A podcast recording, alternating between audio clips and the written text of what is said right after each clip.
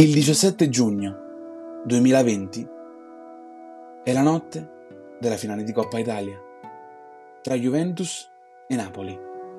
È una finale diversa dalle altre perché l'Olimpico di Roma è stracolmo di silenzio per colpa del maledetto Covid-19. Ma a Napoli, nonostante tutto, si respira l'aria delle grandi partite. E nonostante la Juventus si presenti a Roma, spavalda, poi sa voler sottovalutare a Napoli, sì, pieno di cicatrici, ma con un grande uomo al suo timone, Gennaro Gattuso. Ed è proprio il tecnico calabrese che con orgoglio e astuzia fa giocare agli azzurri la partita perfetta.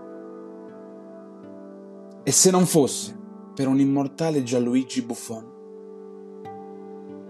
a Napoli sarebbe già festa dopo 90 minuti. E invece, per i napoletani abituati a soffrire, dopo lo 0-0 ci sono ancora 30 minuti di pura sofferenza.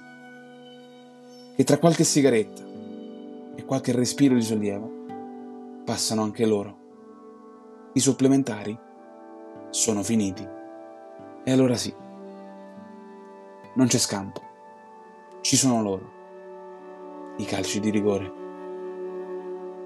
E a Napoli, per dieci minuti, non si sente volare una mosca. Sono tutti lì, in piedi da 120 minuti, perché non si sono seduti neanche un attimo i tifosi napoletani.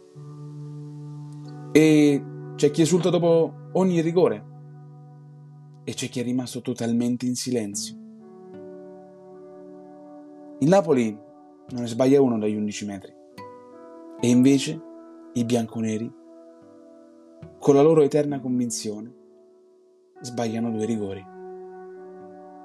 E sul dischetto, per il rigore decisivo, va proprio lui, l'uomo senza contratto, Arcadius Milik. Ma la coppa Arcadius la vuole, la sente, la vede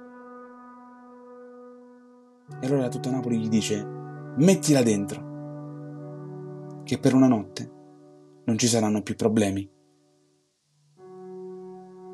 E infatti, ai miei figli racconterò di quando nel bel mezzo di una pandemia un calabrese e un polacco mi fecero vivere una notte indimenticabile.